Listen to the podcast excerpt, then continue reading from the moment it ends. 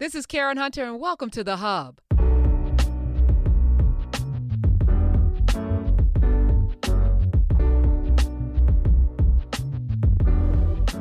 Good everything. Hi, Knubians and others. Good morning, uh, Dr. Carr, in a place that's going to give people. Uh, it's like that that warning, you know, that you might get uh, a stroke if Trigger you, warning. you know, if you see if you don't see books, maybe right.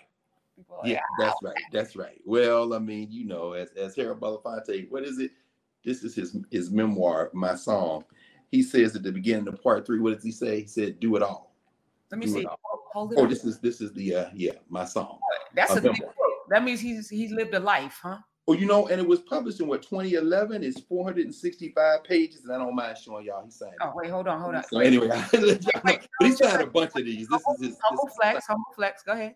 No, it's definitely a flex. No, no, not even humble. Are you kidding? No, I'm like yeah, Harry Belafonte said. Oh, but anyway, we'll we'll talk about that. But his thing is, you know, he said at the beginning, I think, of part two of the book, he said, you know, I'm not a a, a singer or an actor who became an activist. I was a I'm an activist who became uh, a, a singer, became a performer. So, yeah, I mean, I'm I'm out. Well, if you see me out in the streets, almost ten times out of ten, I'm somewhere working, just like you. Yeah, I, I've been contemplating. Thank you. I, I picked up last night Beloved because there was an article in the New York Times that inspired me to pick it up. And I, I was wondering if these last three years, which have transformed a lot of the ways that I think, thank you, um, if I would approach that differently. And I and I was just thinking about the the responsibility of a human being to constantly check and challenge themselves to uh, am I am I doing what I was put here to do? Am I am I answering the call? Is am I being called? Is there a pull on my life beyond getting up every day, going to work, getting a check, having the weekends, eating shrimp, uh, you know, watching TV, raising the children, rinse and repeat, retire, you know, like is there more? And I think, you know, having a luxury to contemplate that on unbothered by the pull of people. Um, and then you look at that 400 page book and you absolutely know as somebody that has written 20 plus memoirs with others who were in their 20s and or, you know it's like the only book that i've done with somebody that was seasoned was probably Jenner and everything Kardashians. Everyone else was in their 20s. And I wonder if they were to do a book now, how different would it be? And you know, it's just it's we we don't allow ourselves to, you know, it's like celebrities and and then they get frozen and then that's who they are. And That's right.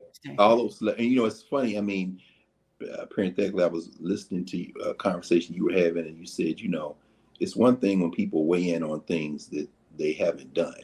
But if I'm going to talk about writing, if I'm going to talk about, I mean, I've, I've written 30 plus books. I mean, it, was very, it was very powerful to hear you say that because it reminded me of something Asa Hilliard used to talk about.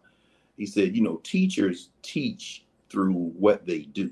It might seem like they're teaching by what they say, but you know, taking it out of the classroom, we all learn from people based on what they do, and what you you walk that walk. I mean, so sure, sure, our conversations have enriched and enlightened me, and I think all of us. And it's an extension of what you do every day. It's an extension, and that piece that's coming out in tomorrow's New York Times, I think it's Jenna Wortham wrote on uh, Christina Sharpe, whose new book Ordinary Notes uh, dropped uh, about a month ago, not quite a month ago. It's very interesting because I mean, here's a sister, brilliant, thinking about place, thinking about our people, thinking about blackness, you know, and then they have a big convening to talk about marronage in Europe. And I'm like, this is how minstrelsy works. So, I mean, I, I, hate to just do that, but no, I mean, no, I, mean, I, I posted a, a clip and it's like we're we're in such a reactionary mode. You know, um, I'm not shading Stephen A. Smith at all. I was making a larger point about what JJ Redick was saying about having gone through injury as an NBA player. It's a different experience, and not that you don't have the right to talk about it, but like I said, you know, I, if you ask me about writing, I can do that. Anything else, politics, I'm gonna bring on an expert. If it's a law thing, I'm looking for the legal minds, right? I, I'm, and I'll ask questions because in that case, I'm a student. I'm not, I'm not an expert, right? So I try to fill my life with experts as opposed to, and the things I know, sit down. but but but you know, I don't I don't know a lot. You know, there's a there's so much more I don't know. So it's just you know, I, I feel like we all approach life like you know, there's so much I don't know. Let me go find the people who know know.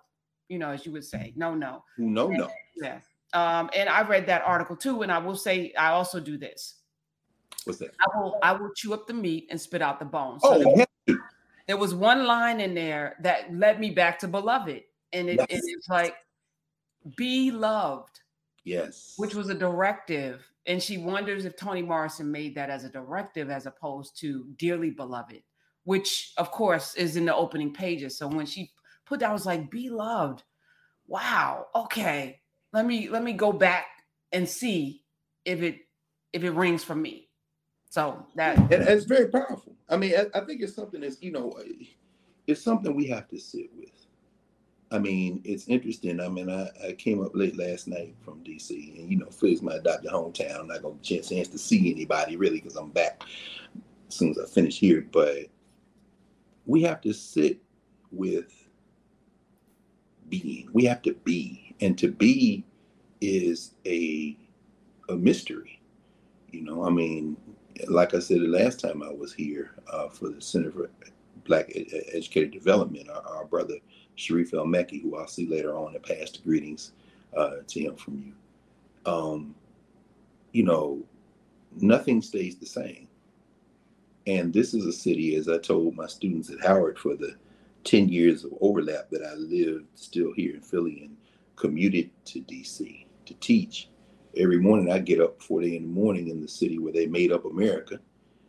And I take the train down to the city. They made up for America. And it's all myth making.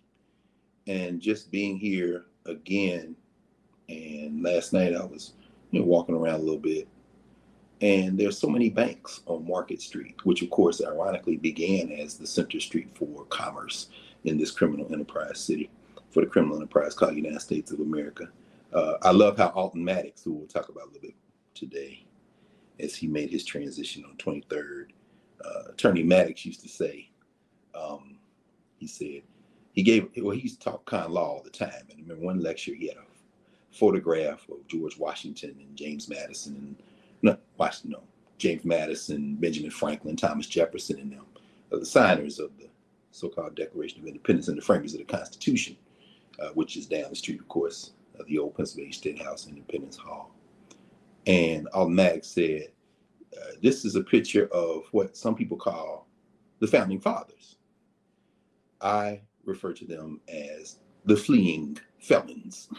and then he went on to start talking about how the Constitution is basically a, a, a, a contract between criminals for a criminal enterprise called United States of America. So, I mean, but when we think about it, it's all myth making and everything changes. I mean, I just got uh, the uh, proofs, the uncorrected proofs from Michael Harriot's new book, which is absolute fire. It's Black AF. Is it still got the same title? Yes, and it's absolute fire. I said, this man.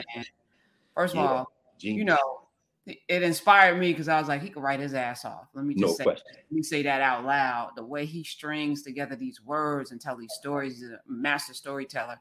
I was very inspired, and I was like, now that brought me back to Beloved as well because I'm like, I gotta, you know, it's like you, you, you, if you want to do a thing, you know, and writing is not my my my talent or my gift as much as it is a craft. You got to keep that. You got to keep the craft going. You know, it's, you know, we'll talk about Duke Ellington. There are people who are naturally gifted in a thing. And then there are people that have to work at it. I have to work at writing. It doesn't just come naturally to me. I, I'm I'm good, but to be great or to be very good, I have to constantly be in that word. I don't get up every day with the desire to sit down and write. I'm not a writer by by gift. It doesn't yeah. come to me. But when I read great writing, I'm like, well, yeah. that's what you have to be able to do, right? I mean, they, they say that you know you can be a reader without being a writer, but you can't really be a great writer without being a reader. Uh, so you recognize great writing. Let me ask you though about that because, you know, I think about uh, a man Marc Lamont Hill who's up the street. Um, he talks about you know not, you know, having to put his behind in the seat and put those words on paper. But, but what is what in your mind as a I would say master crafts person, and that's not just me. Obviously, I mean, you know, what's the difference between the spoken word and the written word for you, having achieved level mastery? Light years, you know, and and sitting with Michael's book, it, it's it jumps off the page. You know, you've heard him talk. Of course. You know, but and I read he, his writing. Even he's even he's mastered the short form, social media. No, when he, when he writes, yes, it's, it's, a different thing. For me, Absolutely. it's the opposite. Maybe, maybe not quite the opposite, but um, because I have worked on me, I I feel no fear behind the mic. You know, because there's a scripture out of the overflow of the heart. I've worked on my heart uh, enough. Mm. So whatever comes out. So if you if you're taking it away, it's I know what my intent is. So I can always back it up. And if I'm wrong, I will admit it. Right. So I don't I never struggle behind the mic because I'm very clear about what the mission is when this mic is open. It's freedom, right? It's mm-hmm. liberation. Mm-hmm. It's you know, it's it's it's inspiration to remind people we got, you know, I'm watching Jalen Hurts. I'm watching uh the, the Baltimore Ravens, whose Lamar mama, Jackson. No Lamar question. Jackson's mama was like, "Oh, Jalen Hurts." Isn't that the way it's supposed to be? Yes. In other words, I know you got an agent, but I got my mama. I got no, but, but, but also, my mom is better than your agent. No, Nicole Lynn, that black woman who reached out, reached out to Jalen Hurts when he was getting out of college, saying, "I mean, cold call. I want to be your agent," and he was like, "Okay, I'll interview you." And fast forward, signed the largest contract, uh, guaranteed money in the history. And then the next day, the next day, because people were trashing Lamar Jackson, including me, you know, everyone, because I'm following the bouncing ball, because don't nobody really know anything. Oh, mm-hmm. He's stupid. He needs to get an agent. Look at what look at what J- Jalen Hurts. But I'm sure his mom was like, "Oh, that lady got um that much. This is easy now." And, and this is why we have to demand the most because now that put pressure. There's a, a framework now right there. No question. I see what what is possible. No question. always see the possibilities. Yeah, because we had the power.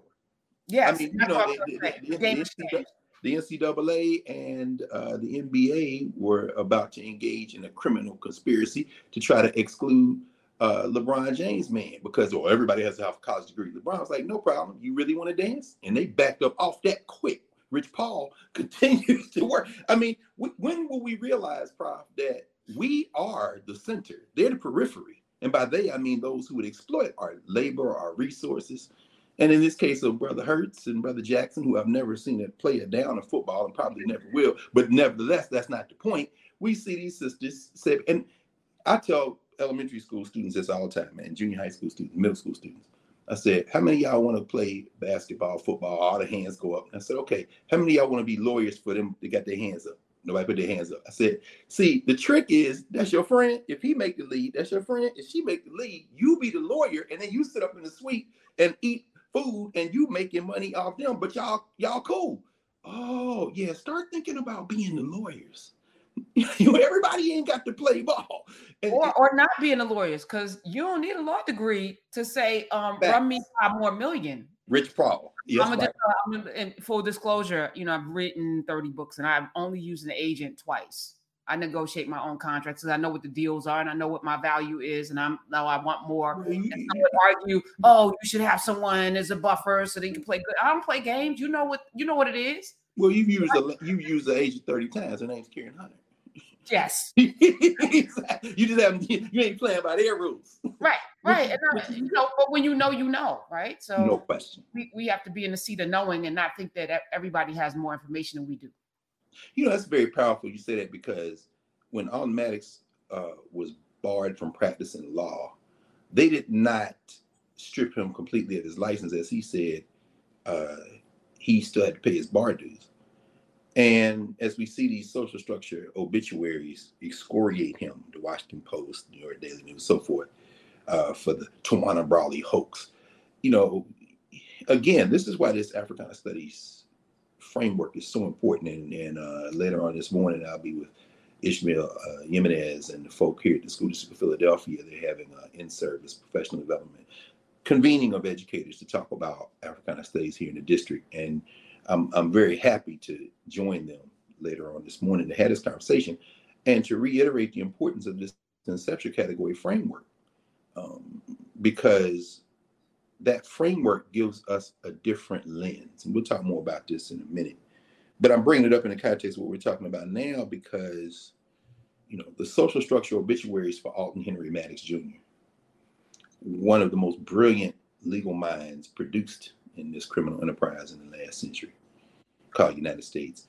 Alton Maddox, you know, was excoriated, was excoriated for not um, giving up basically Tawana Brawley by coming and testifying about what he his strategy and and you know what he said no, and and he said, here's where I'm from, born in Inkster, black town in Michigan, uh, near Detroit.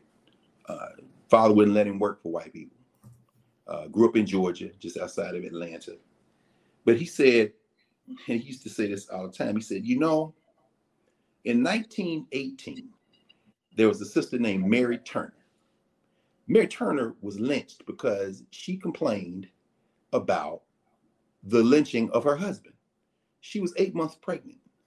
When these white boys strung her up on Folsom's Bridge in Brooks County, Georgia, May 19th, 1918. May 19th is an auspicious day, and then it's Malcolm X's birthday. Yuri Kochiyama, as we talked about, Lorraine Hansberry, but they killed Mary Turner on May 19th, 1918. And I'll just say, you know, as they lynched her, they cut open her stomach. The baby came out alive. They killed the baby. He said, I'm always going to protect Black women. Protect Black women is not just a hashtag of today. The reason that Maddox would not allow the wolves to get at Tawana Brawley is because she was a girl. And not just because she was female. I mean, she was a child. She's a teenager. And he said, to understand where I'm coming from, see, that's governance. Who are we to each other? I don't give a damn about your courts. And he didn't practice law after that. Fortunately, he was still able to practice law when he uh, got a 67 count indictment uh, uh, he won the, the, the, won the case that allowed Al Sharpton not to go to jail. And finally, uh, Reverend Sharpton uh, made a public comment about Alton Maddox, leading with uh, he hadn't seen him in 20 years and they had some ideological differences. You better be glad you didn't have any ideological differences. One of the best courtroom lawyers produced in this criminal enterprise got your ass off that 67 count indictment, sir. Uh, couldn't wait to get that statement out about Harry Belafonte, though. And I I'm not mad at you. I don't know Sharpton. I just know that Alton Maddox was a governance structure warrior, a warrior, not to be confused with a soldier. Soldiers usually, you know, do what people tell them to do. A warrior is somebody who is defending uh, their way of life, and they only go to war when they have to. They don't like war, but they are trained at it, and it's usually in defense, self-defense. But for Maddox, uh, the best defense was good offense. So I'm just bringing that up in the context of what we've opened with uh, today to think about what it means to be for us. Maddox is one of those people. So the social structure, you know, who we are to each other, sometimes it's good, sometimes it's bad, but ultimately we have to grapple with that. So I mean, I can't wait to read uh, Mike's book because he's been working on it now for couple of years, and I know that it is hot fire. Um, so I can't wait to see how he gets at this question of our historical memory. Um, I, I see not your fingerprints, but the space's fingerprints. You know, I feel in many ways. I know that being a, oh, in the book, yeah, I yeah, yeah, being in community with you has liberated my mind even more. And I already thought I was free, right? All of us. No. there, levels to this, right? And so, you know, and we may not all be at the same level of freedom. Some of us are still tethered mm-hmm. to tethered to the fear that somebody somehow is gonna come, they gonna come, they gonna do they, they, they, they, they, they, they, we still in theyville.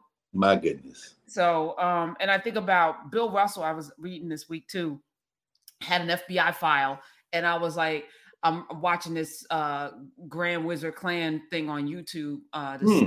docu docu series about Florida's uh, Klan folk uh, in the prison system, yes. killing, killing folk. And I was like, y'all got whole files on people that all they wanted was liberation, and there are actual terrorists, folk like Timothy McVeigh blowing up buildings and killing children, people killing children, Sandy Hook, people killing children, Uvalde, killing black people in church, killing people in Charlottesville, killing people in Buffalo. There are whole organizations, multiple, and y'all had a file on Bill Russell. I mean, who's a terrorist and who's a patriot? Timothy McVeigh read the Turner Diaries, and when you read his trial testimony, he says, "I'm defending the country. What the hell's wrong with y'all?"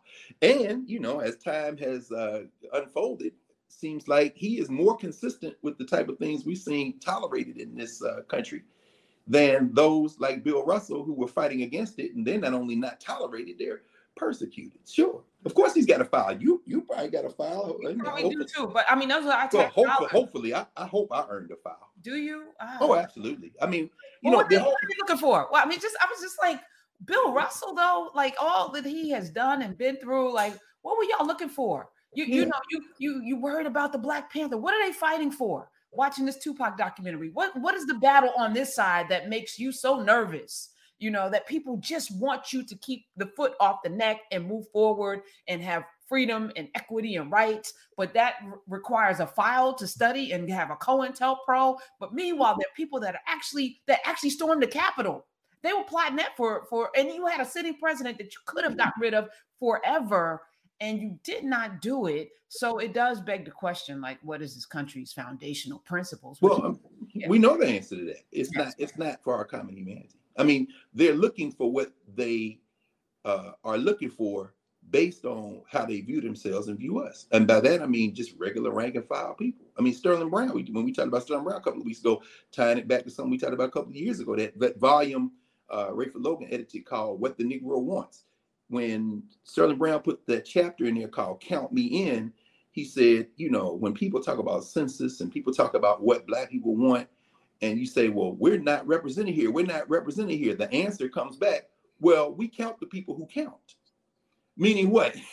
you know, I got to file on Bill Russell because he's against what I believe in. Our mistake is thinking that what we believe in is what this structure is set up to believe in. It's simply not true. And so we we we move to the thing, well, these people did this. So what about this? Oh no, no, no, no, no. I'm sorry. You don't have in fact, it's so funny. I out reading this book. I finally got a copy of it, written in international law in West Africa. This is it. Um, the practice of empire. The reason I'm reading it is because, you know, often when we talk about how uh, these Europeans came in and carved up Africa for resources, we talk about that scramble for Africa, 1884, 1885. But what uh, Professor uh, Inge Van Hulle does is give us a nice treatment of British legal strategy and legal architecture in Africa beginning in the 19th century, around the 1830s, 1840s. And what she's arguing here is that the legal, in fact, I'll just read a quick. Uh, he says that, um, let me see, let me find here. Um, I just read from the jacket. She reviews the use and creation of legal instruments that expanded or delineated the boundaries between British jurisdiction and African communities in West Africa and uncovers the practicality and flexibility with which international legal discourse was employed in imperial contexts. This legal experimentation went beyond treaties of cession and also encompassed commercial treaties, the abolition of the slave trade, and extraterritoriality, and the use of force. She says that these legal instruments were not done, and legal ordering was not done in reference to adjudication before Western courts or the writings of Western lawyers, but in reference to what was deemed politically expedient and practically feasible by imperial agents. Now, what does that mean? Let's translate it. In fact, let's bring it back to the criminal enterprise called United States of America and the uh, case study of what just happened in North Carolina with the North Carolina State Supreme Court anybody who now continues to think that the court system is not thoroughly political and that expediency and pragmatic decision making based on power is not at the center of jurisprudence for a lot of people. All you have to do, you don't have to read this book about West Africa in the 19th century and how the British basically did whatever they needed to do to maintain power or to extend power you can look at the state of North Carolina where they said that the maps drawn by the North Carolina legislature, which a majority of the Supreme Court by one vote, when uh, those elected who identified with the Democratic Party were in the majority, said violated North Carolina Constitution. Now that there are white nationalists in the majority under the cover of the Republican Party at the Supreme Court of North Carolina, they have reversed themselves with no new law, no new statutes, simply naked ass power.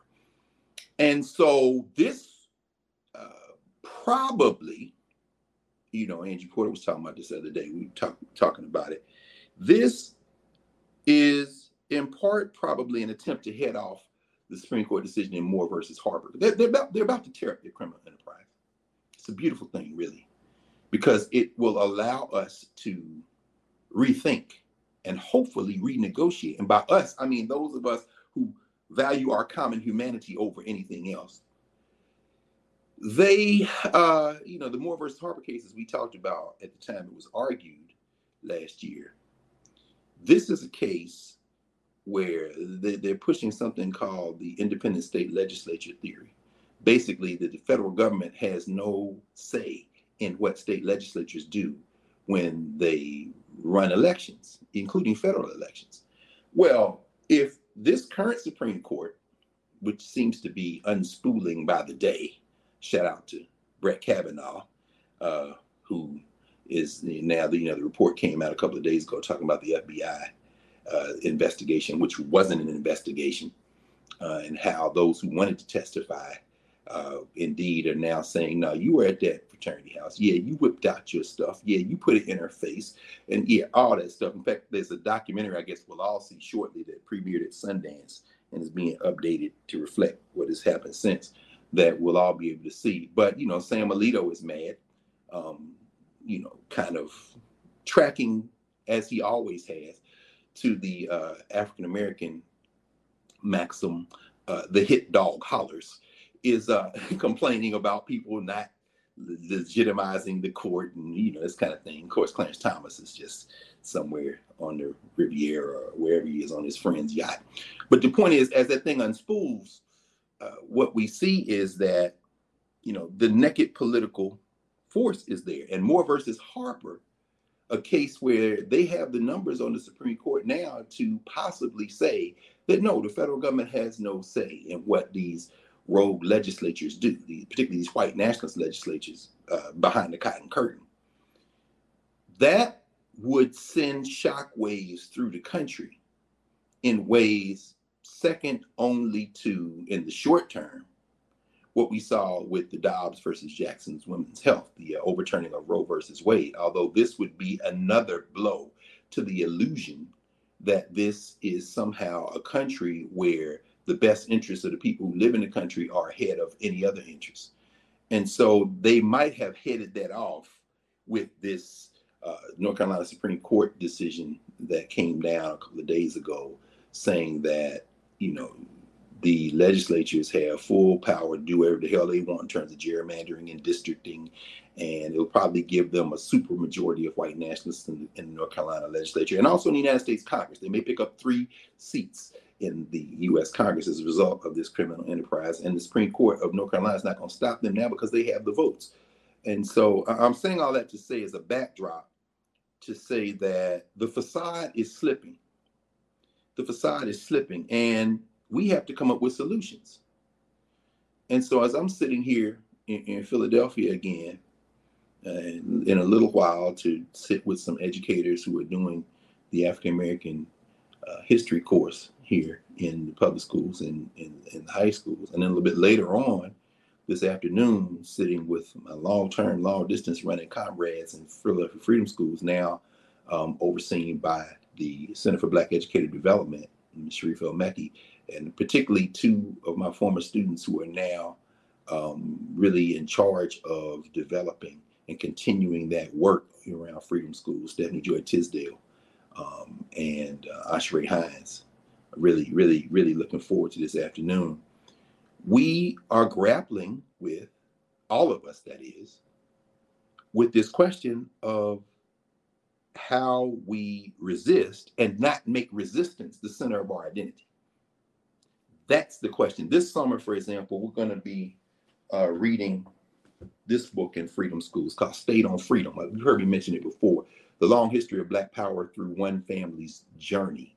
Um, this is Mama Zoharah Simmons and Baba Michael Simmons, uh, former members of the Student Nonviolent Coordinating Committee, uh, central to the formations that we know not only as SNCC, but the things that come after that. Michael Simmons of Philadelphia and Zoharah Simmons from Philadelphia. Um, uh, Baba Michael is going to be here tonight. We're going to all be in conversation with him about this. And the, the, challenge we have, and these are two black internationalists, by the way. So they're they're at the heart of the so-called civil rights movement as it's narrated by the social structure.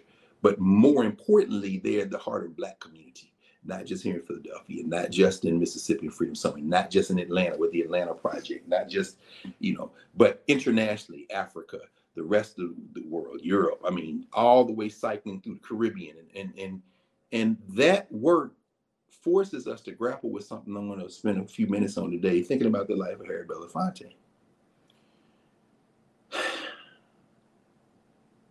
In the context of this article that was in, it's going to be in the New York Times Magazine tomorrow about Christina Sharpe, written by Jenna Wortham.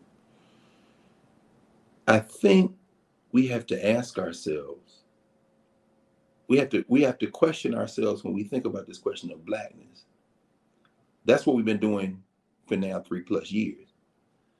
You know, one of the things we talk about this morning when, when we were you know, the school district folk, you know, is there anything to the centering of long view memory as a tool for forming resistance to these social formations that keep us trapped as a species? In other words, what is the value of remembering? The momentum of memory. There's a lot going on uh, this this week and this weekend through next weekend. This is the uh, we just opened 39th annual Association for the Study of Classical African Civilizations conference. Um, you know, it's going to be funny because when we, as, as the world kind of tries to open back up. If you've been following real estate conversations, I'm just like reading this stuff about Hudson Yards and what's going on in Manhattan and how these people can't get these people to come back to work in the office. And I'm seeing it in real time in DC and here in Philly, which is crazy. But as you know, I'm reading this stuff, I'm thinking going online is what allowed us to jailbreak the university. And as a result, of us now having this global convening, these regular global convenings, seven days a week, really, then you know how are we gonna how are we gonna use that to inform the physical convenings we have? Well, uh, last night we opened the ASCAC conference. And if you all want to register, you know you can. It's ascac.org. We're going to be going not just yesterday, not just today, not just tomorrow, but through the week until next week. In fact, I think I give my talk on uh, Saturday afternoon, next Saturday. So you can see the schedule when you go on the website, this kind of thing. But I'm raising it because uh, we had our opening with our brother, fellow Knubian, and teacher at the Medu Neter class in Knubia, Mario Beatty, who is the international president of the association. I'm first vice president. Second vice president, Larry Crow um, all the folks, many of the folk who, uh, you know, who are now Knubia, Kathy Adams, Angie Porter, Lee Watkins, so many others involved in the association. Well, our theme this year is on the oral and written word in Africa. It's one of the reasons, Prof, I asked you about the relationship between the oral and the written word. Because a great deal of how we think about ourselves in the contemporary world particularly we start talking about black resistance and we talk about black thinking work is linked to the written word. Mm-hmm. and you know i think about you know obviously christina sharpe whose work i'm very familiar with uh, in the wake probably the work that people know her best from. Uh, one of the people interviewed in the article for the new york times saidiya hartman who's done some really remarkable kind of archival work. And christina sharpe's new book Ordinary Notes is a series of vignettes, kind of small cluster responses to visual images, to memories, almost like a like a day by day, not day by day, but but one of the things we talked about last night when Mario opened, he quoted from and those of you who've taken Medu Neter, you're probably familiar with the word chesu. Chesu is like um, the literal translation is knot, like a knot, but it means a phrasing or a saying or a piece of sebayit, a wisdom saying that you have to sit with to untangle because to untie because ultimately that it, its meaning will be something that is revealed to you as you think about it in terms of your own life. And this is something very very essential when it comes to uh, world cultures but i'm thinking now about african people. We see it in the ancient egyptian. We see it in the yoruba with the odu the odu ifa we see it uh, in the uh, ethiopian texts we think of a philosopher like uh, Yara um, early philosopher, I think maybe 15th century. I'm going by memory now. I'm not in my library. So, well, John Clarke said you got to keep it in your head anyway. Hatata being the word, um, maybe in Ge'ez, which, you know, it's like a knot, like a grinding. Hatata means grinding. What is the essential thing? But anyway, what uh, Mario talked about last night in his opening remarks is that he he he he took one of the chesu, one of the teachings, Sebayit of Ptahhotep, and you know, those of you taking a Meta class, you learn how to translate that text, getting the tools to translate that text. One of the oldest books of wisdom literature in human uh, memory, in contemporary human memory.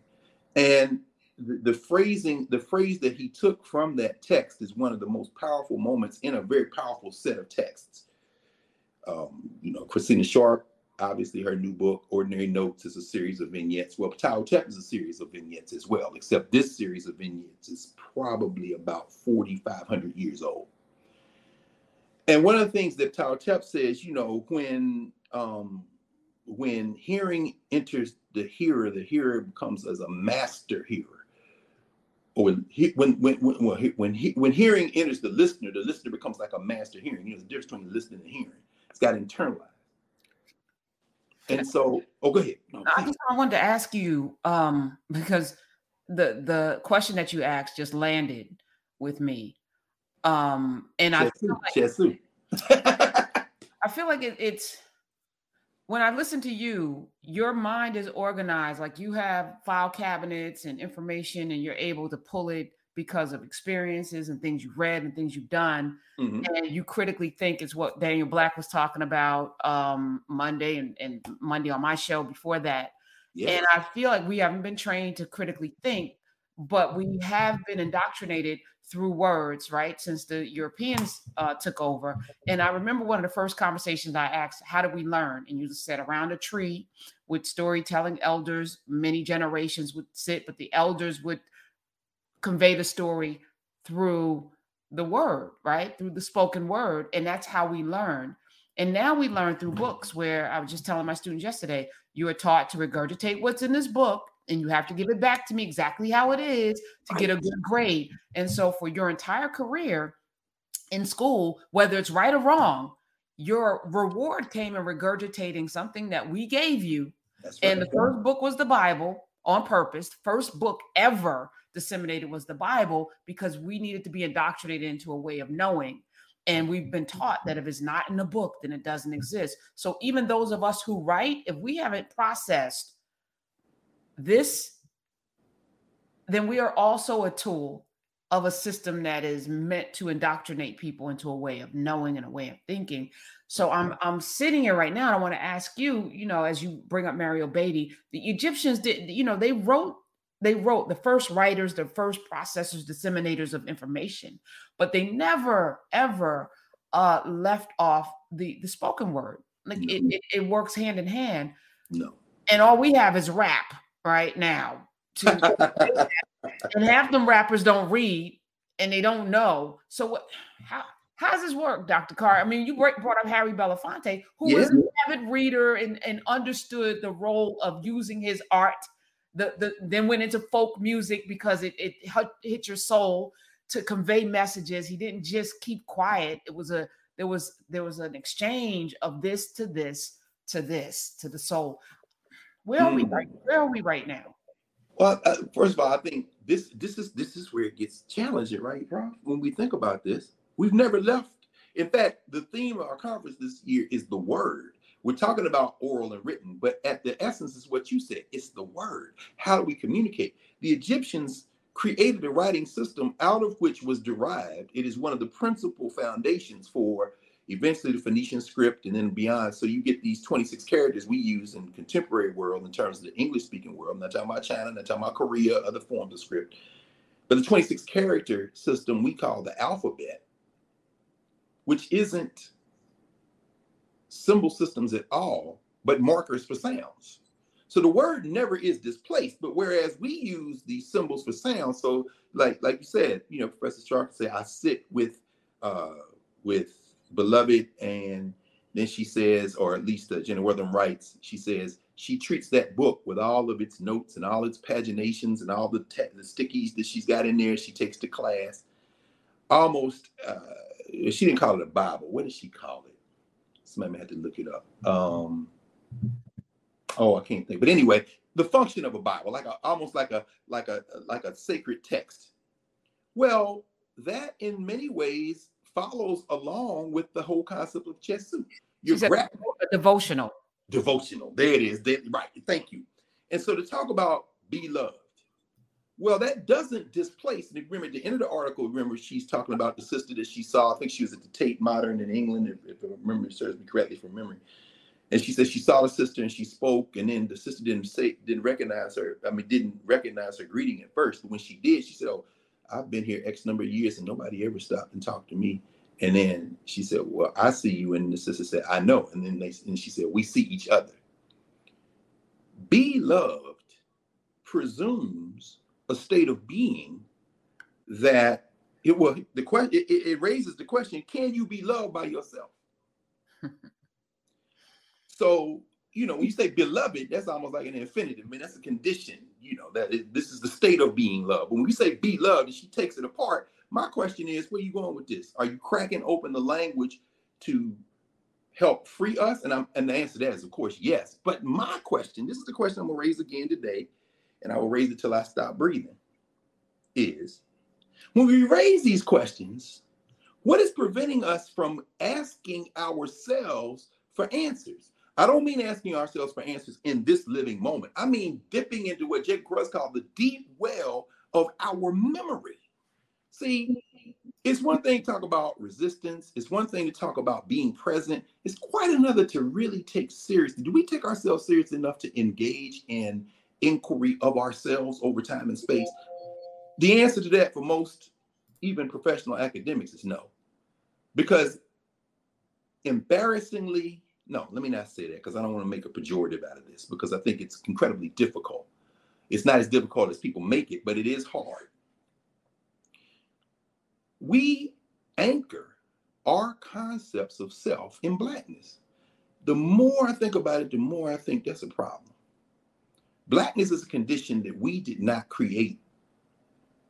So the question then becomes is it a condition, a social condition, a social structure condition that we can use as a tool to liberate ourselves? Or is the reiteration of Blackness in the way that we have received it something that not only will continue to trap us, but will do it so much more exquisitely that really what we're doing is just, you know, maybe painting our chains a little bit, you know, maybe changing the metal in it a little bit, but ultimately not getting our chains off let me let me be very, very, very, very specific about this. When you think about ancient Egyptian language, for example, something that many people now kind of dismiss derisively, oh, that's those hoteps. No problem. I mean, I understand this education very well.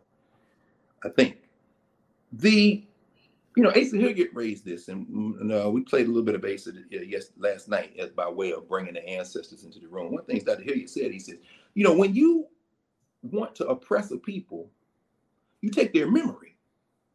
He said, in the case of African people who created these repositories of knowledge and passed them on for centuries and millennia, the disruption of Africa required disrupting the memory. He said, and the disruption of memory was so severe that in the case of something like ancient Egyptian, it took centuries to recover the capacity to begin to listen to the ancestors through what they had left. And even that's just a remnant. So we start talking about ancient Egyptian. We just got a remnant. Imagine if it had been unbroken. Now, if it had been unbroken, maybe it looks like China. I'm, I'm, I'm, I'm, I'm going somewhere with this, Prof. I'm going I know, I know. I just told him. I just said it in the chat. He's saying something. Yeah, no, no, no. I, I, no, because I'm, you know, you know, I try to read a few different kind of papers, and um, this is the. China Daily. This comes out a couple of times a week. China Daily. I've talked about this before. This is one of the papers that comes out of China, and I'm sure many people say it's propaganda, and I would agree. Just like USA Today, New York Times, Wall Street Journal, Washington Post. So the whole idea is all propaganda. I mean, well, let me not say propaganda. Let me not be that. It's all narratives from certain perspectives. But this caught my eye. BRICS, y'all know what that is, right? Brazil, Russia, India, China, and South Africa. This article from Thursday's paper says a remarkable event occurred at the beginning of the year to which few gave much attention. The GDP of the BRICS countries, Brazil, Russia, India, China, and South Africa, surpassed that of the G7 countries Canada, France, Germany, Italy, Japan, the United States, uh, and the United Kingdom in terms of purchasing power parity. In addition, BRICS' share of world GDP reached 31.5%, while the G7 accounted for 30.7%.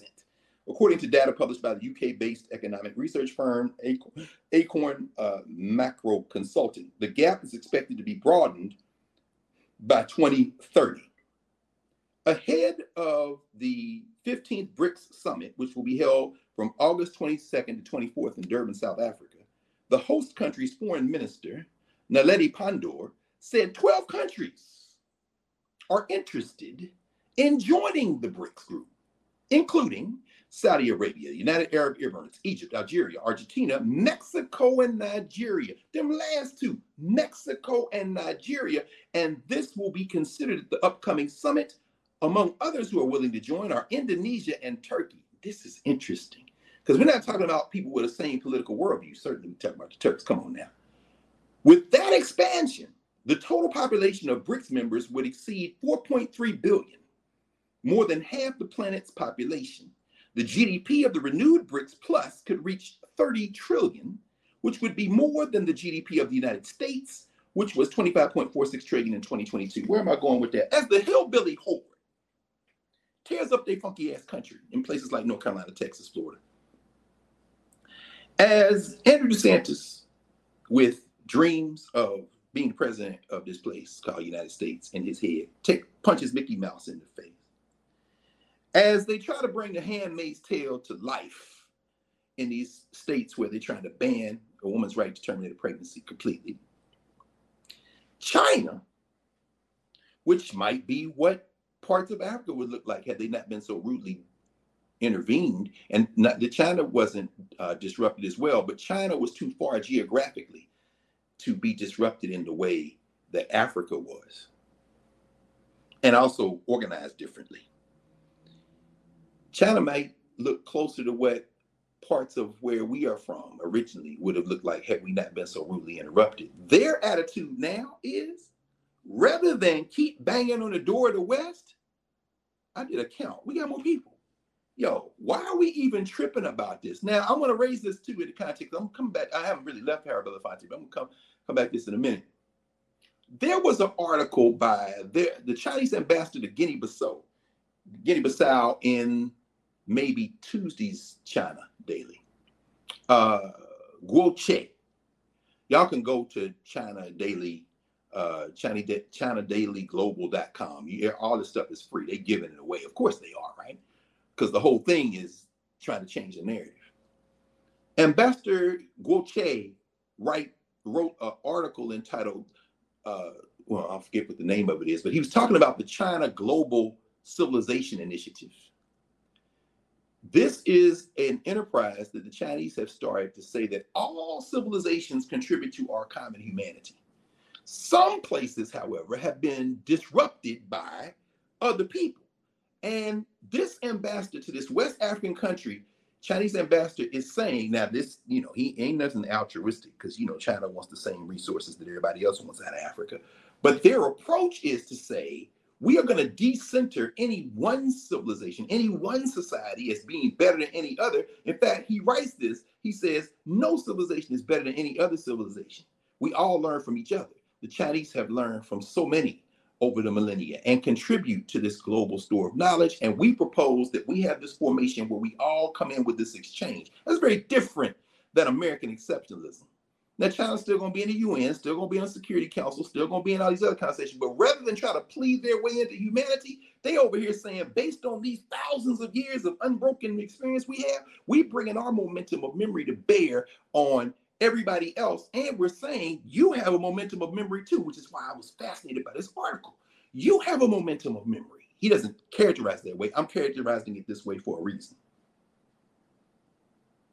That is not weight work as I read it interpreted by a lot of people who are writing today in the academy, who are writing largely to each other and to those who kind of sponsor them. And then it's like, oh, this is brilliant. Yeah, but how do it free us? I see the initial thrust is to use who we are to resist. But the question is, are you accessing the memory deeply enough?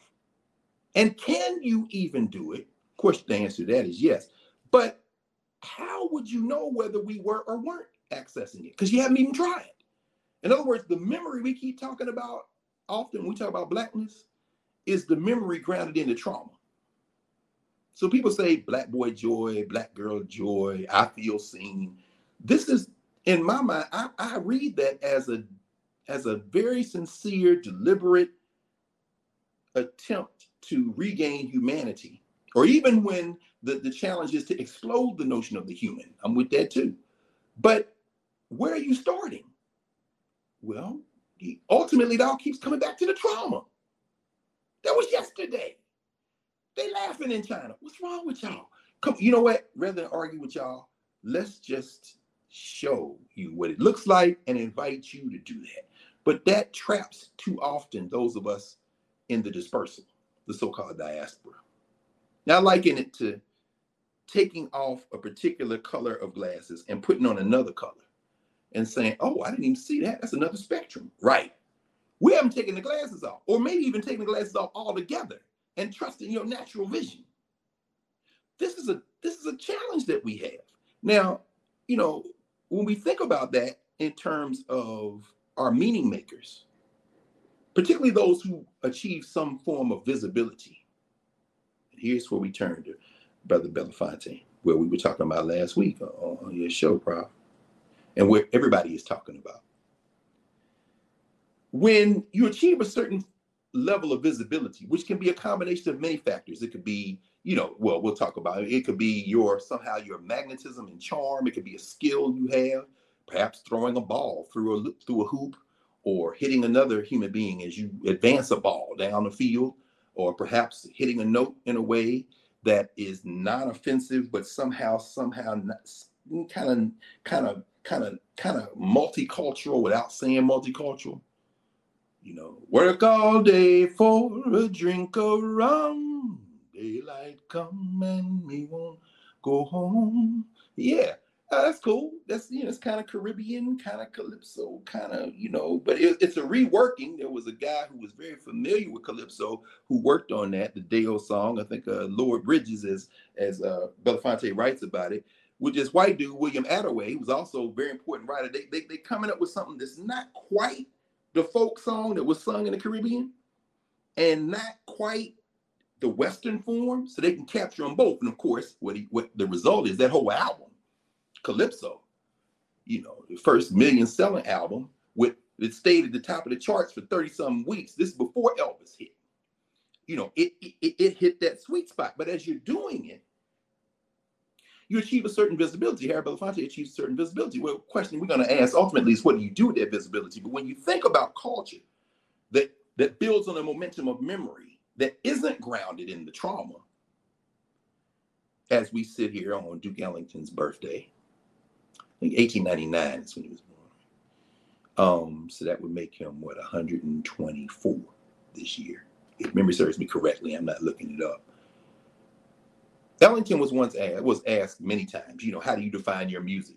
And we talked about, you know, my friend and brother, our, our brother Nick Payton, uh, gesturing toward Louis Daniel Armstrong when he said it's only two kinds of music, good music and the other kind. But Duke Ellington, Edward Kennedy Ellington from Washington, D.C., Edward Kennedy Ellington said, uh, uh, at least in one of the interviews, one of the responses, and uh, I first read the quote in maybe Thomas Brothers' book called Louis Armstrong's New Orleans, where Brothers is developing this theory of this African base for the, the modality that we now refer to as jazz, giving another social structure label to this music. Ellington said, Well, I really don't have a definition, but if I had to say something, I would say maybe music with an African foundation that is interpreting these contemporary conditions or experiences.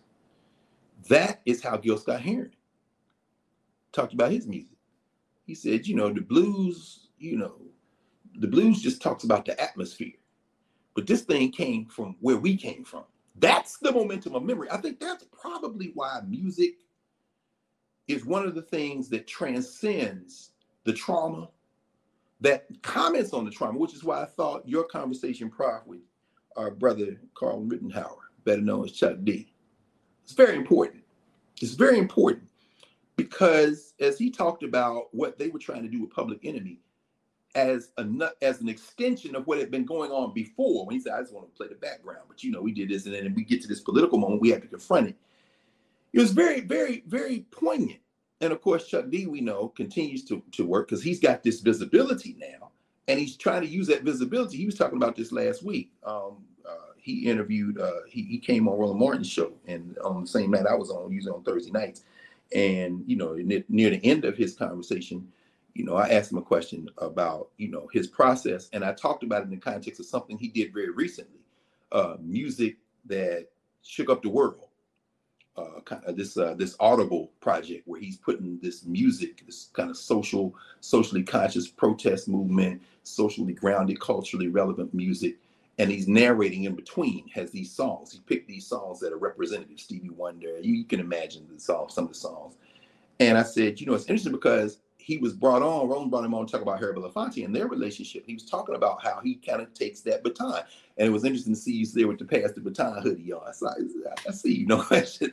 But uh he, you know, I said, you know, you did that, debuted last summer. And 20 years ago, Harry Belafonte put together Long Road to Freedom, which was another form of anthology, beginning with Africa and then bringing it all the way through to the year 2001, which I think it was released 2001 or 2002, with a handsome box set. If I was at the house, I would pull it and show it to everybody. But look up Long Road to Freedom. That's Harry Belafonte's anthology. Charles White, the artist, among many others. Uh, I think the cover is Henry Ossawa Tanner, if memory serves me correctly. Um, he puts this together, but he's curating. Why can he do that? Because he's Harry Belafonte. Why can Chuck D do what he's doing? Because he's Chuck D. When you get a certain form of visibility, what do you do with it in terms of trying to help us recover our memory, if indeed you think memory is important? And I can tell you right now that, of course, none of us knew that Harry Belafonte was going to make transition. And I think that this book, Stayed on Freedom, is a good text. I mean, every summer in Philadelphia Freedom Schools, we pick a text that is beyond the expectation of teenagers. And we're not just in Philly now. Um, Philly, Detroit, they've added, well, they had Camden, New Jersey before um, with a project of, of, adding a few more places. It's a beautiful thing. And, and, certainly we're not alone. A lot of people do this kind of work. I'm just mentioning it because this is the one I'm most direct, directly involved in. I got my my old school trainer with Yehudi on it. Very proud of this uh, this old sweatshirt. We call them the Fannie Lou Hamer trainers.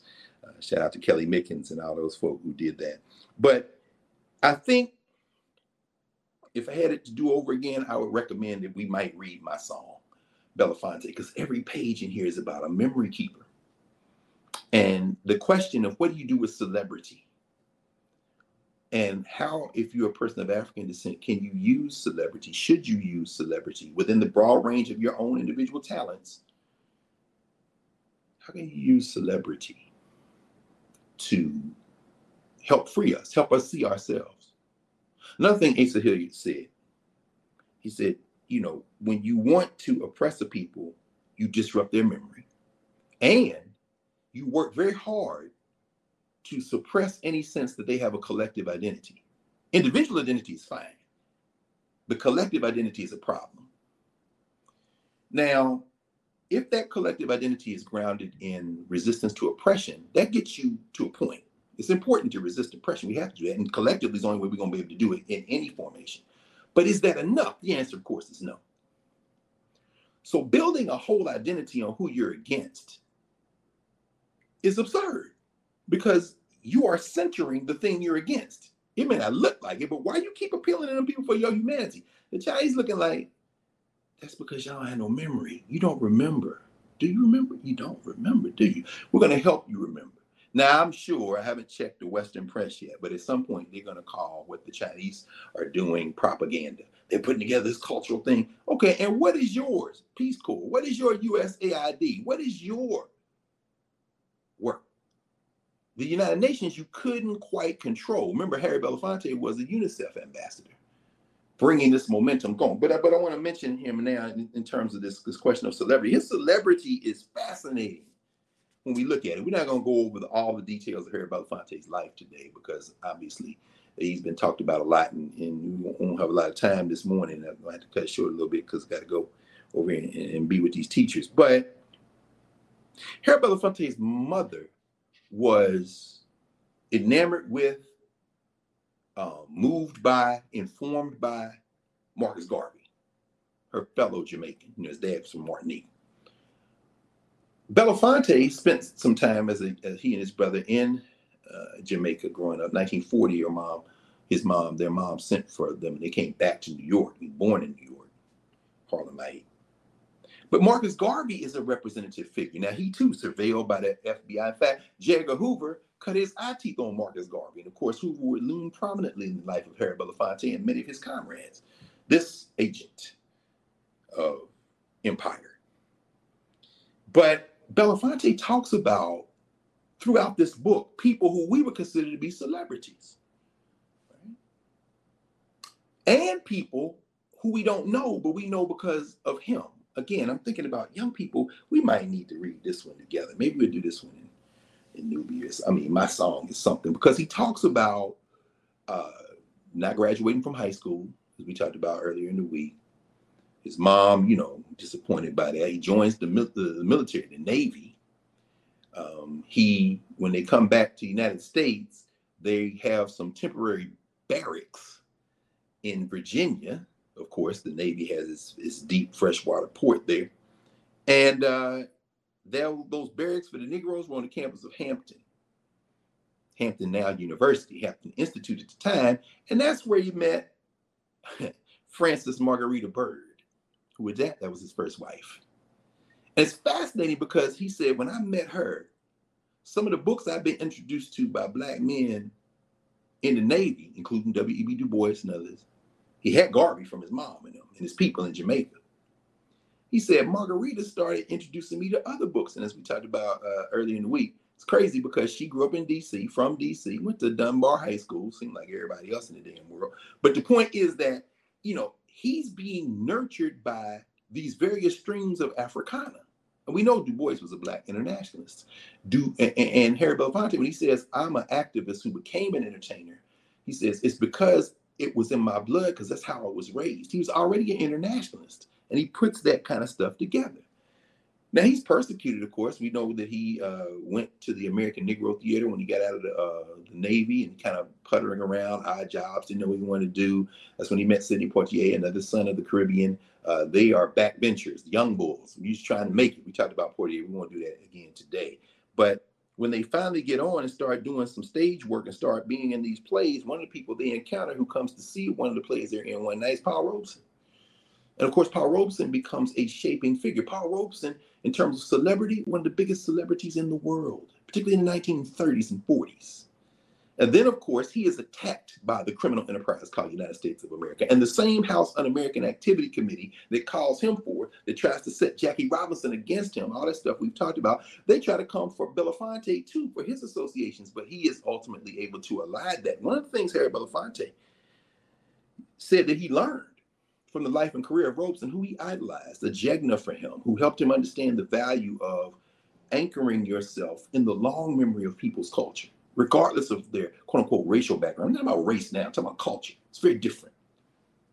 Again, blackness, what how are we thinking about blackness? When we talk about black culture, what does that mean? I mean, are we conceding this racial formation? So, in other words, are we just prettying up the oppression, making it easy to build a pathway to capitalist uh, largesse and excess. In other words, we don't have a problem with you being black as long as the system remains in place. We have to ask Tommy D. Jakes about that. I don't know what's going on out there next to Tyler Perry Studios in Atlanta, where he's got this billion dollar deal with uh, Wells Fargo, and I'm sure he means very well. But you know, capitalism can capitalism be reformed? Uh, probably not, but I guess we'll find out. But the point is that he too was a celebrity. What do you do with visibility? What do you do with celebrity? Do you parlay it into another enterprise and mixed income because you want people to see people of all levels of income? Yeah, okay, well, maybe that's your choice. For Harry Belafonte, he looked at Paul Robeson. It's very interesting because Robeson was stripped of all material resources. He went from being one of the top earning entertainers in the world to not making any money after they decided you're a communist because he was for peace and because he wouldn't condemn the Soviet Union because he had been to Russia and you know he named a mountain for Paul Robeson. And and people said, well, was Robeson naive? Was he supporting Stalin? Robeson was trying to grapple with the question of our common humanity in the world. Whatever he did or didn't do, that was at the center of his practice. And of course, this criminal enterprise took that as being anti-American, and it absolutely was. See, here's the problem we have. We think American means what they say it means. But again, Asa said teachers teach by what they do. You know, keep on running up behind that paper. You better listen to Maddox. You call them founding fathers, I call them fleeing felons. It's a contract between them. And when it doesn't suit them, they will discard it. That's what I'm reading about in Great Britain and West Africa. When it doesn't suit them, they will discard it. So we come up and say, what do we want? Justice. When do we want it? Now. That's Alton Maddox all day long. But Alton Maddox also said black people should not participate in this funky legal system. And that's from a lawyer who won his cases. Maddox said, put 12 in the box, I'll win. When they came for Tawana Brawley, he said they didn't even question whether she did or was something happened to her or not. That's not the question. The question is you're trying to persecute this young lady. And I got in my mind Mary Turner. I'm not letting you at them and I'm not testifying. He said, well, take your license. No problem you take my license. But guess what? You can't take my personhood. Alton Maddox spent his life teaching, but not just teaching by what he said, teaching by how he moved. He and his uh, wife, now they rejoined the Ancestorhood, Mama Leona, who, you know, they put together a summer camp for young people, Peg Leg Bates. They created the United at Peg, Peg Leg Bates in New York. They created uh, the United African Movement you know, I was blessed a couple of times to speak there. Once at the Slave Number One. Some of y'all from Brooklyn know about the Slave Number One over on Fulton, the, the, the theater there with all the black art and everybody came through there. Jacob Carruthers and Amos Wilson and Marimba Ani and Kwame Ture and you name it. So for me to get an invitation to come, it's just like, man, are you kidding? Are you serious right now? And then once years later at Harlem, 126th Street, the Iberia Dempsey Center, spoke there for for for um, the Maddoxes. But this notion of using your visibility to fight. Harry Belafonte said, when I saw what they did to Paul Robeson, my hero, I said, I will continue to fight because I'm an activist who happens to be an entertainer, but I gotta figure out how to do it in a way so that I can get at those some of those resources to help these larger movements. It's very interesting. It's very pragmatic choice. So in fact, Belafonte, well, I'll get to this in a minute, how he opens the book, because I'm not gonna go through the whole book. I think we should read it together. Now the more I'm talking about it, the more I'm thinking about it, because you know, it's his perspective on all his life and times. His perspective on his life is his perspective, his perspective on his times. People may have some differing opinions about this, but I'm, and I'm not gonna spend a lot of time on it today, but I do want to point out a couple of things. By the time Belafonte hits big, you know, he's done his little thing where he's in a nightclub singing or whatever. Him, him and Marguerite living in New York. Then he divorces Marguerite, and uh, he marries Julie Belafonte. I think it was 1957. This is the white woman. And if they, well, how you gonna be for black people? You done married a white woman. And he writes, he says, I went on the offensive rather than just be like, I don't know. He he reached out to Ebony magazine. Again, this is a governance conversation now, and also science and technology. We start talking about print media he says he wrote he wrote an article why I married Julie because he couldn't avoid it. Now, mind you, by 1957, he's done Carmen Jones because they like the way he looked. You know, this Western aesthetic. He's kind of a blend between the African uh, uh a version. There is no one way look to be black, but you know what it is. Harry Belafonte had features that kind of resemble what would be stereotypically considered European, but he wasn't European. So there's an exoticism involved. And so they pairing him with other exotics, like the great Dorothy Dandridge, of course. Eartha Kitt is floating around there, and Carmen Jones.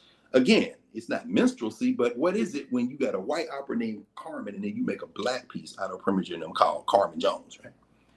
And he talks about his relationship with Dorothy Dandridge, who, as a woman of African descent, had no path, had no path for superstardom.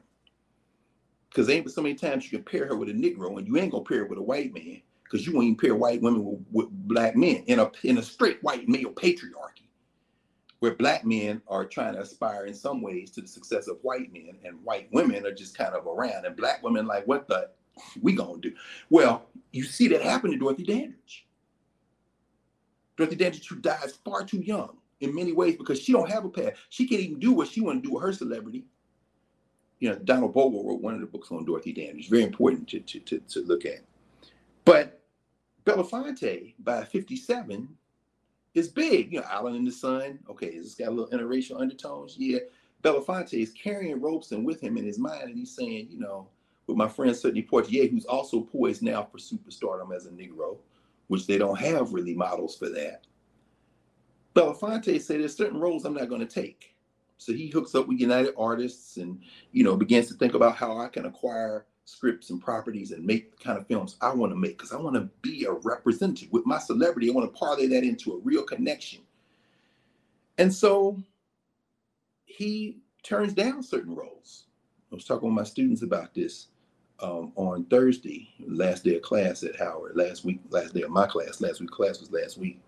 And we spent a little time talking about uh, Belafonte in my hip hop class because everybody turned their papers in, they're turning their finals in now. And so we didn't have a structured class as such. And since Mr. B made transition, I thought it was a good moment to bring him in, particularly around the question of hip hop. Remember back in 2012 when he criticized Beyonce and Jay Z. And then one of the things Jay Z came back with, well, you know, my presence is charity. That's the quote that was lifted out of a much larger conversation. Ultimately, the two of them sat, the three of them sat, they had, you know, developed a relationship, this kind of thing. But at that moment, it was very contentious because Belafonte said, What you doing with your celebrity?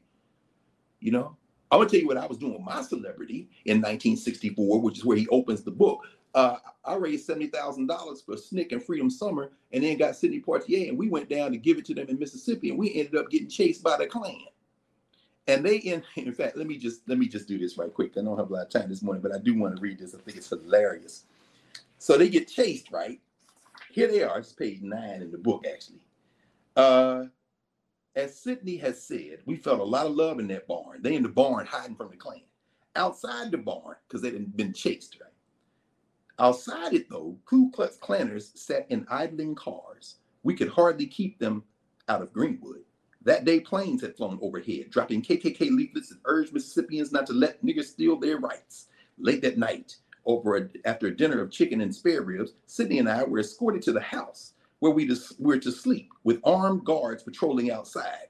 Our bedroom had one double bed, not too big a double bed either, shoved up against a wall under a window. Sidney blanched. Now, y'all heard this story before, some of you. Look, I'll take the inside, okay? I told him, meaning the side by the wall. I meant it as a concession. I'd be the one scrunched in by my snoring bedmate. Sidney gave me a suspicious look. Yeah, but if someone sticks a gun through that window and shoots, I'll be more apt to get hit. he was only half joking. Okay, okay, I'll take the outside. I said, I'm thinking as I'm reading this, I'm thinking 1974 Buck and the Preacher. Remember the two movies that uh, Sidney Poitier did with Harry Belafonte, uh, including uh, Uptown Saturday Night. Shout out to Geechee Dan Buford. Some of y'all know what I'm talking about. Sidney thought about that. If I was willing to take the outside, maybe it was the better side after all. No, I'll take the outside, he said if you do get shot, I'd hate to have to climb over your dead ass to get to the door. so now they're in bed and they sleep. Now he got awakened, Belafonte said, by a strange rasping sound. Mr. B writes, I reached over to nudge Sidney awake. The other side of the bed was empty. The rasping sound was louder. Sidney. Yes, he rasped. What the F are you doing? Push ups, Sidney said. I can't sleep. And when those MFers come for us, I want to be sure I'm ready. it's 1964. They called them, said, we need some money. Poitier puts, I mean, uh, Belafonte puts all these fundraisers on and takes it to 1964, takes it to uh, to Mississippi, and they in there worried about the Klan shooting them because they didn't took this cash money to Mississippi. Four years before that, Belafonte helps organize something called the Committee to Defend Martin Luther King because the, in Alabama they're gonna put him in jail for tax evasion, and he needs a legal team. Belafonte, Poitier, their friends, you, you name it. In fact, there's a great book called Stars for Freedom. Emilie Raymond this is a great book. You see Belafonte and Poitier there, and that's uh, Charlton Heston, who later lost his entire mind. Know that it's not Moses, but at any rate, if there was a Moses, but we'll talk about that another day. The point is that they raised hundreds of thousands of dollars. And one of the, the, the, the model for where they would go forward really was 1960 when they raised this money for the Committee to Defend Martin Luther King, went to trial, the trial did not last, I think it lasted a week and a half, and they had all this money left over. That went to set up the structure that became the bail structure. A lot of people got bailed out, bailed out of jail because Poitier and Belafonte, most importantly, Harry Belafonte, who would write checks for $5,000, $20,000, $40,000, $50,000, straight to the civil rights movement, straight to SNCC, straight to the Freedom Riders, 1961. All this. So when Belafonte says to Beyonce and Jay Z, what y'all doing? This is not somebody who's talking from the sheltered rear, as Paul Robeson said. And here I stand. There is no sheltered rear. You got to make a choice. And whereas Jay Z was stung and put, you know, little diss, a sneak diss of Harry Belafonte and fear his lyrics, ultimately he came around. Now it looks like he's closer to the T.D. Jakes, um, Jakes, uh, uh, T. Jakes uh, model by, you know, perhaps partnering with Roger Goodell who no matter how much money you play black pay black players in the NFL, you're making infinitely more. That's all right though, or not. But at least you can say perhaps he was influenced by by Mr. B. But Mr. B would not take roles. This is where I was going in the late 50s. He said, I'm not going to take this role. And I was talking to my students in the context of the hip hop class because I was connecting the Belafonte Jay Z back and forth. And I said, among other things we were talking about, I said Harry Belafonte was very, very, very particular about the kind of roles he took. And as they were going to make him this huge movie star, him and his friend Sidney Poitier neck and neck. Arguably, Belafonte is is farther ahead. Carmen Jones, Out in the Sun. Well, he doesn't make a movie the whole 1960s, in part because he's turning down roles. He writes about acquiring the rights, you know, to um, to Sir with Love. I asked the students, I said, Have you ever seen the movie To Sir with Love? Of course, no hands went up. Have you heard of it? Uh, maybe. I don't know. I said, It's based on a novel by E.R. Braithwaite. I said, Somebody look up E.R. Braithwaite. They on their phones and laptops, iPads. When did he pass? It's 2016. Yeah. Okay. When was he born? 1912. He's a man 104 years old. I said he was on this faculty.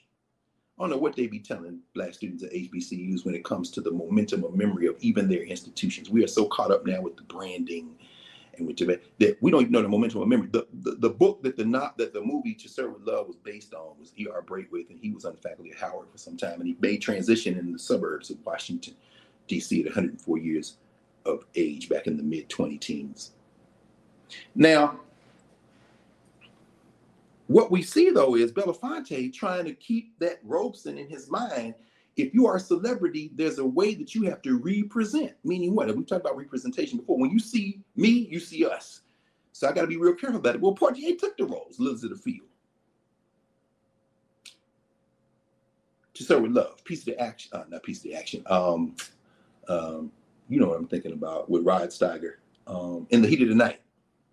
Get that Ray Charles soundtrack, right?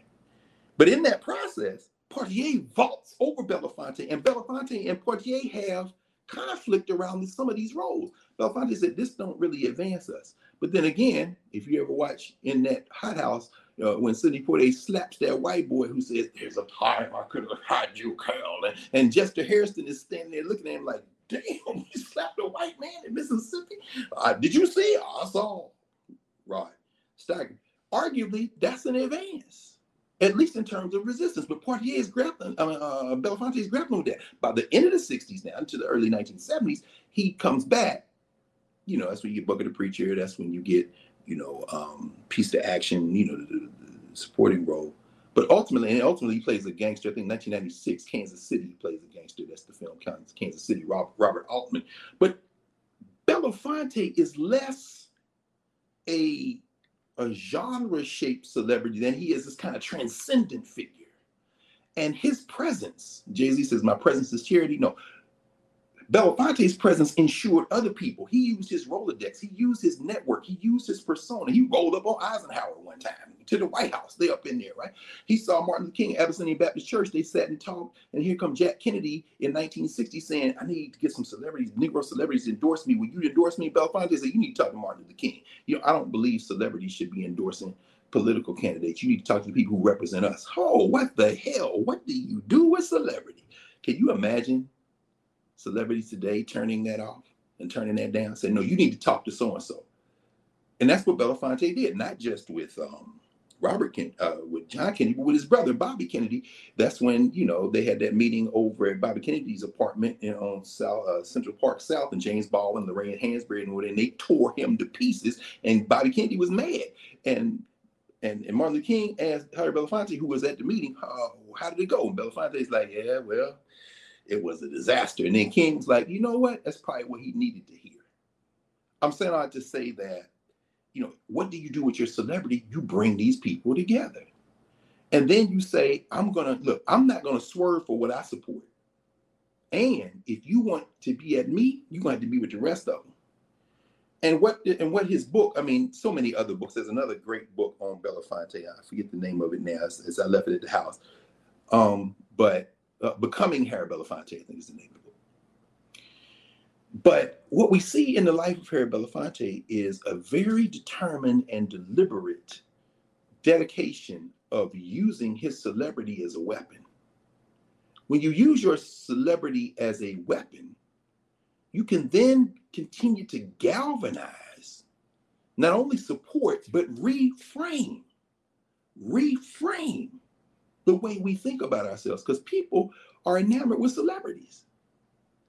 When Harry Belafonte would use his celebrity, he would often come and spend time with young people. In fact, as I was talking on, we were talking on uh, on Thursday in class, a sister have an enormous amount of respect for, limitless really.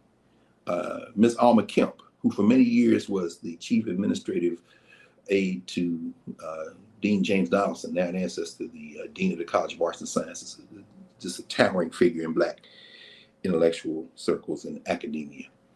Uh, Miss Kemp, who many ways kept the college running. Uh, I saw her in the hallway. Now she's retired, but like a lot of people of African descent, she's still around, you know, helping out the college, helping out the university. You always want to keep these elders around if you can. You must treat them with the highest respect. So Miss Kemp happened to be in uh, Alain Locke Hall on Thursday afternoon. I saw her going by as I was in the front of the class, and I saw her in the back. I saw her. I said, "Hey, Miss Kemp, how you doing?" I said, "Miss Kemp, do you mind coming in the doorway for a minute?" She came in.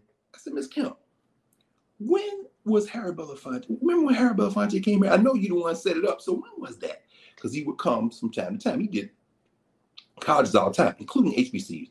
She said that was 2005 that they called her mind like a Rolodex. I said, thank you, Miss Kemp. I said, I remember that. She said, Yeah, he came. He was over in Cramton Auditorium, and everybody came. And these students don't know that. In fact, many of them weren't even born. 2005, 15, 25, take off to 18 years old. If they were here, they had just gotten here. They weren't even preschool age, really, most of them. And so we kept talking. About 10 minutes later, here comes Miss Kemp. And one of our uh, one of our students, one of our African Studies majors, Christiana, came in with a with a flyer. Miss Kemp had gone into her stash. This is the other thing. Y'all keep your archives. I don't know how she produced it that quickly, but she gave Chris this to get it me. This is the flyer. Howard University College of Arts and Science presents an evening with Harold Belafonte, Mr. Harold Belafonte, The Long Walk to Courage. This is 2005. So I said, Oh my God, Chris. I said, Chris, catch Miss Kemp, ask her to make some copies. Who want a copy? Students put their hand up. So Miss Kemp made some copies, and I put this in the hands of those young people. I said, y'all take that, put it up somewhere and frame it. Because you want to be able to keep the momentum of memory going. We always grabbing for the new thing. What's the new thing? What's the new thing? But our open enemies never grab the new thing. They cultivate us to grab the new thing, and they go to the cemetery and dig up James Madison and make you kiss the ring. Now, they, they'll even let you play around James Madison or Alexander Hamilton, as long as it's Hamilton. You understand? So is it really progress to do a blackface minstrelsy of Hamilton? Yeah, I ain't gonna get on Hamilton because y'all know how I feel about that. But the point is this: Mr. Belafonte is talking about representation. What do you do with celebrity? And he's using his celebrity as a as a as a as a wedge, as a battering ram. And then the rest of the the the, the, the book is in three parts. So um, he talks about the difficult choices that come with that. He paid, for example, for the Student Nonviolent Coordinating Committee to go to Guinea, members of SNCC after Freedom Summer. Ms. Hamer was on that trip. Fannie Lou Hamer met Sekou Touré of Guinea, the president of Guinea, who Mr. Belafonte criticizes in the book in part because Miriam Makeba, his friend, he is the one who facilitated Miriam Makeba coming to the United States and injecting this whole strain of African music. He does he does recordings with her, album with her. Harry Belafonte presents Miriam Makeba. Very important. He's balancing it though, because one of the things he talks about as well is he doesn't believe in just doing the thing the way it was done before. He wants to contemporize it, which is why he had a little bit of rough turbulence with the Africans of the Caribbean, particularly Trinidad, when the social structure people want to call him the Calypso King. Why are you calling him the Calypso King? Said the Trinis. We crown a Calypso King every year in our governance formation. Y'all Trinis know that. Belafonte ain't no damn Calypso king. Is he Mighty Sparrow? No. No. You want to call him Calypso king, but can anybody argue? Shake, shake, shake, Senora, shake your body right. Work, work, work, Senora, work it all the time. My girl's name is Senora. I tell you, boy, I adore her. Oh man, that's my joint. Jump in the line rock your body on time. Okay, I believe you jump in the line. Senora's dance has no title. You jump in the saddle, hold on to the bridle, jump in the line, rock your body on time. Somebody help me. Right. It's not the calypso of the island, but it introduces the world. He's he's there at that thing. What do you do? Now, there are generations tickled me. Where were we? I'm trying to remember where we were. Was it, or it might have been Thursday night, rolling show. Somebody mentioned um the grandbaby said, Oh, that's the man that sang that song at the end of Beetlejuice. right. I mean, you don't even know. You know what I'm saying? But the whole idea of injecting that in, in into into the, the culture. But he's he's he's on that line. Now, there are moments when he's making political decisions. For example, when he was involved in the anti-apartheid movement. Of course, friends with Randall Robinson, we talked about Trans Africa. I mean, organized these big rallies. You know, then of course the anti-famine work with uh, We Are the World and Michael Jackson, who co-wrote that song. All, all these, all these kind of intervention, this moments where he's using his his tool when Mandela gets out and does his tour, world tour, and comes to the United States, he comes to Washington, D.C. And when he comes to Washington, D.C., he calls Harry Belafonte over at this big rally they're going to have. All these people out here cheering for him to come out on stage. They got all the dignitary seats there. They're backstage. And he says, Ah, Harry, I've got a problem. I need you to, to fix it. What's the problem? That guy over there. Who is that? That's Marion Barry. But Marion Barry had been arrested on the drug charge. And Belafonte writes that he it was torture because he said Marion Barry, the mayor, this is the man who made gave all DC resources to get Martin Luther King's birthday a national holiday. Every time they come in to protest, come in anti-party. When he was mayor, opened the whole place. And Belafonte says this guy, and I've known him since the SNCC days, since he was the chair of the Student Nonviolent Coordinating Committee. He said, but but but uh, Mandela, who is a pragmatist of his own, even as they had to give him special clearance to come in the country because the criminal enterprise, so many people love and seem to think has a rule of law, was like uh, the African National Congress is on the domestic, uh, on the international terrorist list, and we got to give you a special pass, you and your wife, and them to come in. But when he says, I don't know what to do. I mean, I might tell Marion Barry, you can't embrace this man on stage, even though we in your city and you are beloved. So he says, fortunately, I breathe a sigh of relief because as we all walked out on the stage, Marion Barry started walking toward Mandela and then turned and sat down in his seat because Marion Barry made a choice too. This is this is all pragmatism, which is why when you see people engaged in indefensible acts of patronage, like Clarence Thomas, Samuel Alito, Brett Kavanaugh having his investigation short-circuited and scrubbed, and John Boyd Roberts sitting as the Chief Justice looking the other way, Mr. Balls and Strikes. You know, don't have any truck for trying to somehow prop up their fraud as if we're going to have a, a, decent conversation with the same set of rules. Ain't no same set of rules. Y'all crucified Marion Barry behind some uh, a drug thing, and these cats stealing billions and making decisions about your life, stripping you of the right to vote, stripping you of control over your own body, uh, sending you to jail forever. I don't care if it's new evidence, death penalty. And uh, we're not to. Ha- we don't have a comparative framework as Automatic said, this is a criminal enterprise, and if you participate in it and give it legitimacy, you are going to be victim of it. When I go in the courtroom, he, Maddox appeared before the uh, he had a special committee in New York State Legislature to talk about ethics and and lawyers. And Alton Maddox appears before this committee. He says, after he roasts them, he says, "Now before I sit down, because I am going to sit down before." you all tell me my time is up because I'm not going to give you the pleasure of saying your time is up. You have to sit down. He said, uh, I don't plead. I'm not here to beg because I don't believe in plea, plea bargains.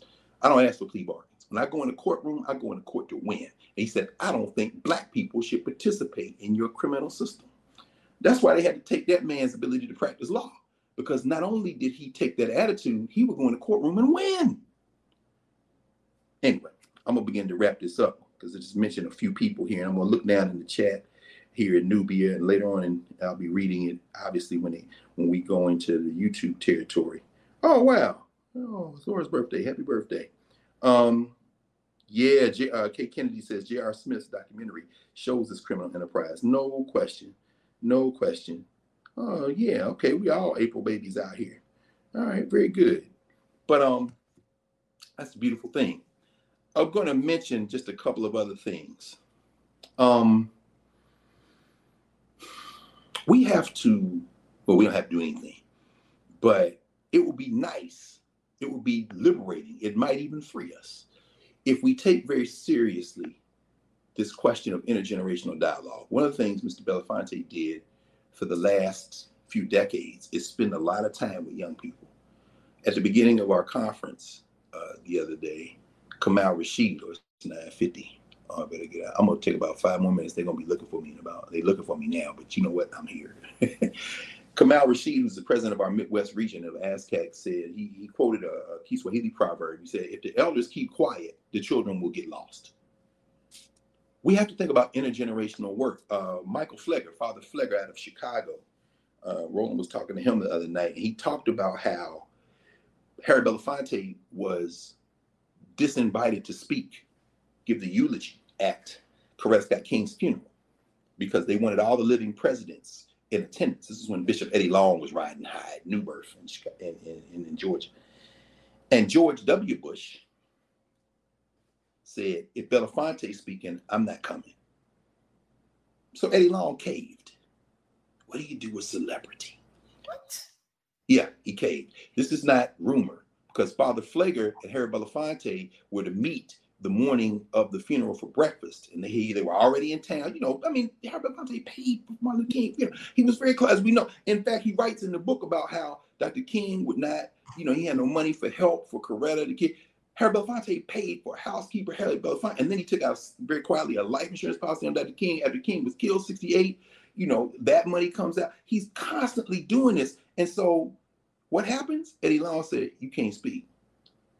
Father Pfleger said, I called him. I said, Where you at, Harry? I'm in the I'm waiting for you. He said, I'm not coming What do you mean? He told him what Bush said, what Eddie Long did. And notice I haven't mentioned uh, a certain person who died in 1955, August 1955, but her body caught up with her reputation and her character in eternal death. I'm not going to mention her name because I think social media did such a chef's kiss. I don't know what Eddie Long grappled with on the other side, and I don't know what George W. Bush will grapple with, but he is the one that said, "Nah, if he coming, if he's speaking, I ain't coming." Say disinvited him, and Harry Belafonte, and Father Pfleger said that hurt him to his core. He couldn't even come, and he said, "You can come sit in the audience. I, I can't even go over there. How would you?" And eventually, uh, he reached out. I mean, Martin King III was in New York, and they embraced each other. This kind of thing, but ultimately, when you take certain stands, our enemies will let us know what they think of you.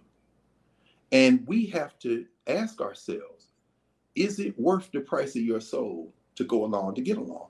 The life of Harry Belafonte gives us a lot of lessons, and we only touched on a few of them this morning. So I'm gonna pause with that because yeah. Listen, um, oh, there's so much, and I want so to much. Ask, and I'm so yeah, I'm glad that you're where you are. Tell Sharif El Mekki and all of the the amazing educators hello. Um, there's a whole lesson on Duke Ellington that I had uh, in my mind. Maybe I'll pop in on Monday and ask you about him because today is his birthday. Um, Should we do that? We want to do Monday. You know what, y'all? Let's do office hours on Monday on the Duke. Yeah, I, I just I'm so I'm going down a rabbit hole about him, and I just had so many questions. But um, I'm so. Oh, Ellington, Ellington is yeah. We have we know what. Let's do that because of course Sonny Rollins is still around, and uh, what you call Ahmad Jamal, who made transition a couple of weeks ago, he was Billy Strayhorn's paper boy in Pittsburgh. So of course, no Strayhorn, no take the A train. Oh yeah, we definitely talk about Duke on his birthday. Well, listen, yeah.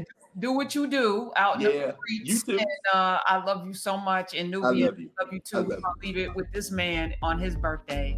And there he is. We're gonna take the A train. I love you, Dr. Carr. I love you too. I love you too.